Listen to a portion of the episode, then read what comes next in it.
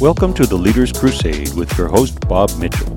Bob has served in public safety leadership with multiple organizations for over 40 years, and his passion is highlighting those at the forefront of leadership today. With so many options out there to listen to, we would like to thank you so much for spending time with us today. Here is this week's installment of the Leaders Crusade.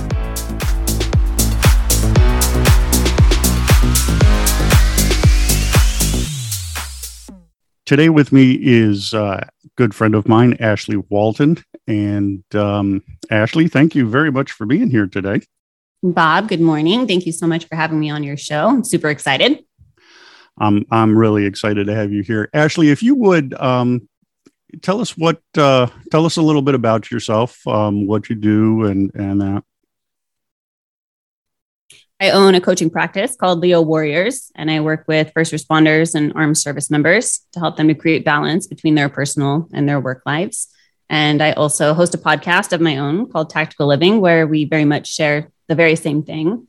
And in addition to that, I have an incredible community, the Police, Fire, Military, and Families Facebook group, where I believe it's important for us to understand in a realm of social media, we need to treat people like actual human beings and not just profile pictures. Very good. Ashley, what we're going to be talking about uh, this morning is um, I would like to get your thoughts on leadership. I've got a few questions. The first question is uh, How do you, do you feel leaders are born or do you think leaders are made?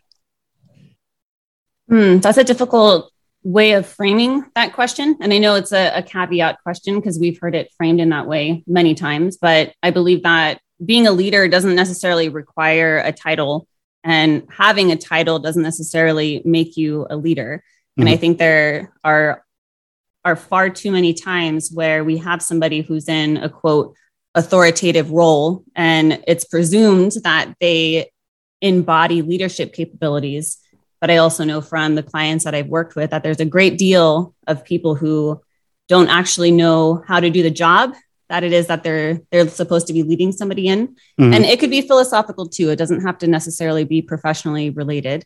I've seen many people online who promote this sort of technological presence but when you get down to the grass brass tacks of things it's almost as though they're just trying to take a buck from you. And i'm sure that you've seen that too. I think that when it comes to leadership qualities somebody who is showing up and actually leading with value first, um, naturally people are going to gravitate towards that individual. And by default, they will then be made the leader um, in that respect.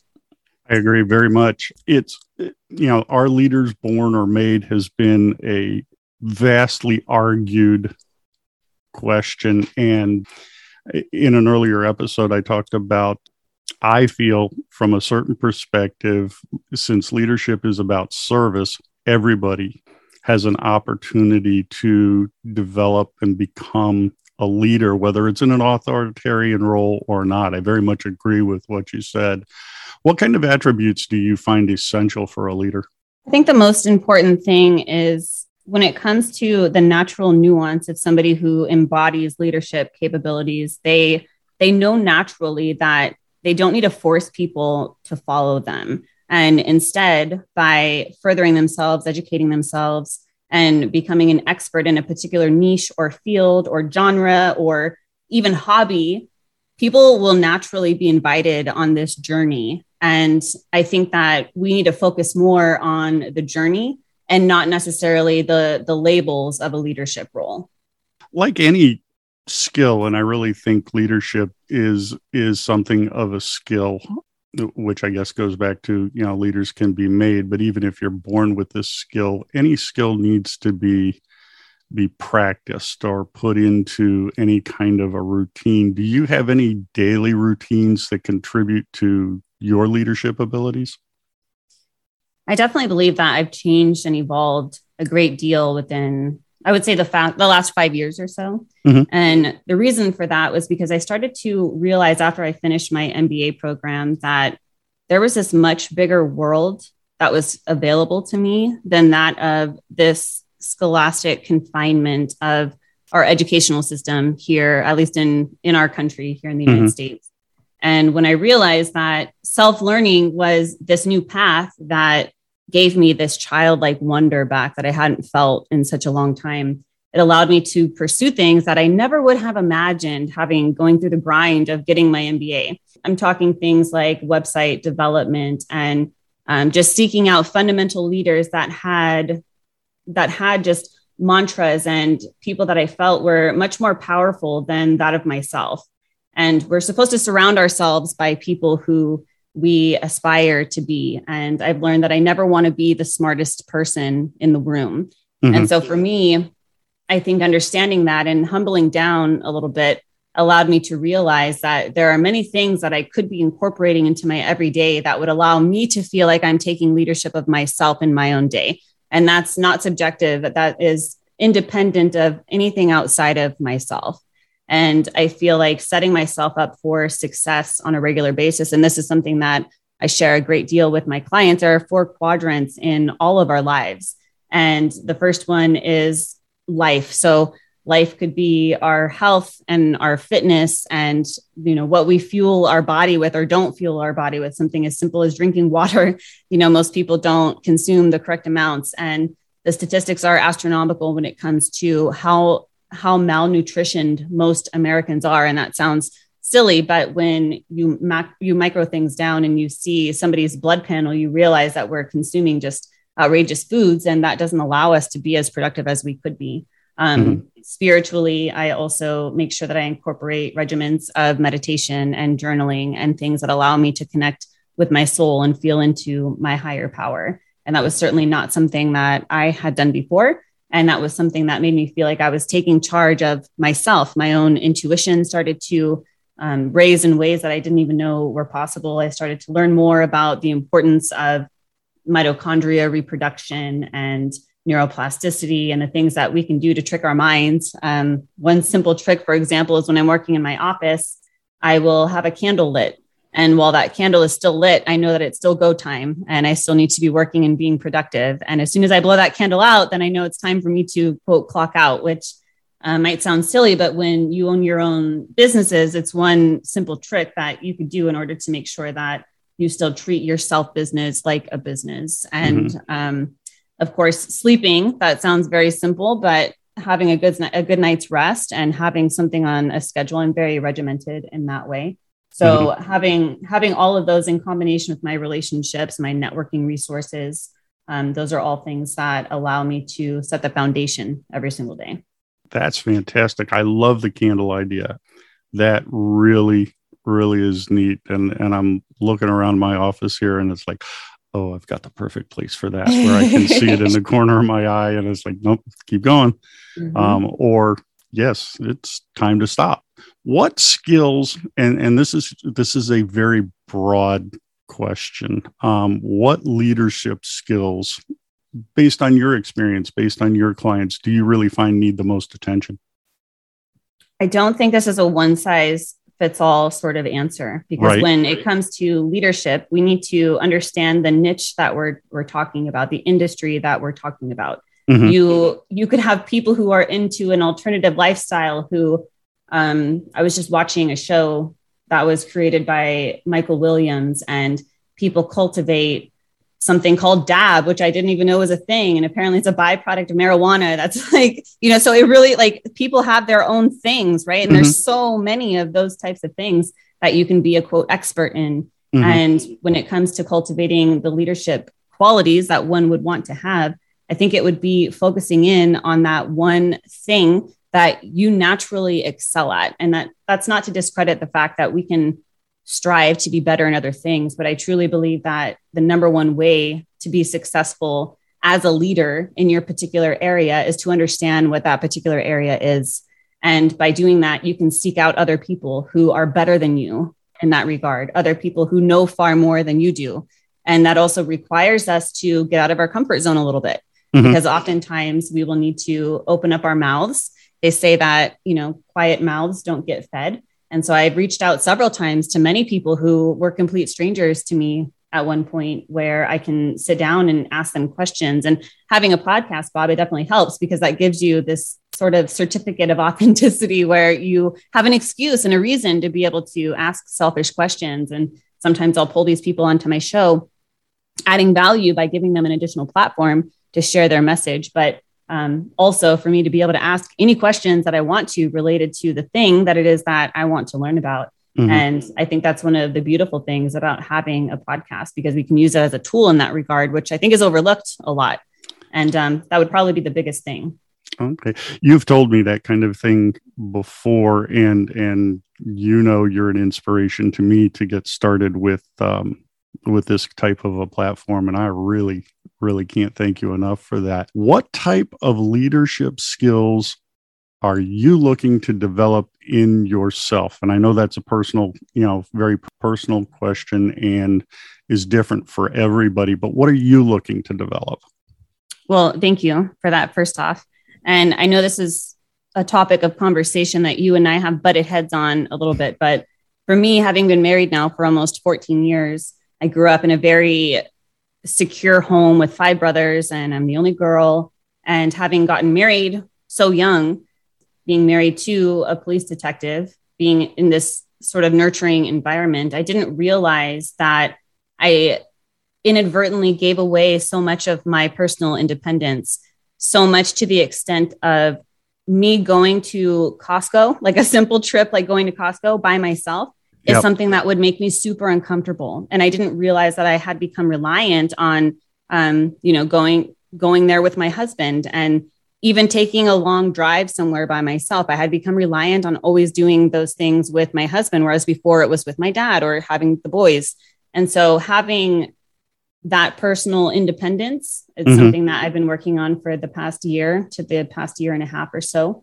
And I've been doing that by doing those things that are uncomfortable and sitting down and allowing myself a lot of time to give myself a good a good think, right? We don't give ourselves the space to be able to do that often. Right. But by asking myself, what are some of the things that I do that right now I'm dependent on somebody else, be it my husband or some, you know, my dad or whoever, that I would feel uncomfortable doing on my own. Mm-hmm. And a, a big one was traveling. I, up until last year, had never traveled anywhere by myself. And I'm talking like getting to the airport, navigating through security, doing the whole check-in process on my own. It terrified me. And I the first time, the first couple times that I did that last year, it was absolutely terrifying to do that. And although that might not seem like a leadership quality, I think that it is actually a survival mechanism for us to be able to operate like that as independence. And it's mm-hmm. most certainly something that allows us to take that ownership and that leadership of ourselves and our lives. And for you or anybody who is listening, I know there are areas of your life that perhaps you are dependent upon.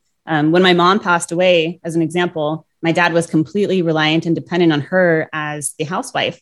And so, even something as simple as turning on the oven isn't something that he ever learned how to do. Mm-hmm. So, there are things that we don't know that we're being so dependent upon right now within our own lives. And I would just ask that you allow yourself some time to think about what those things are and then to decide on how the plan of action could be to where you can grow out of that and grow into some of that independence in order for you to take on those leadership capabilities um, really for your own life. You're funny. You um, you mentioned you and i have banged heads on on that exact thing a couple of times.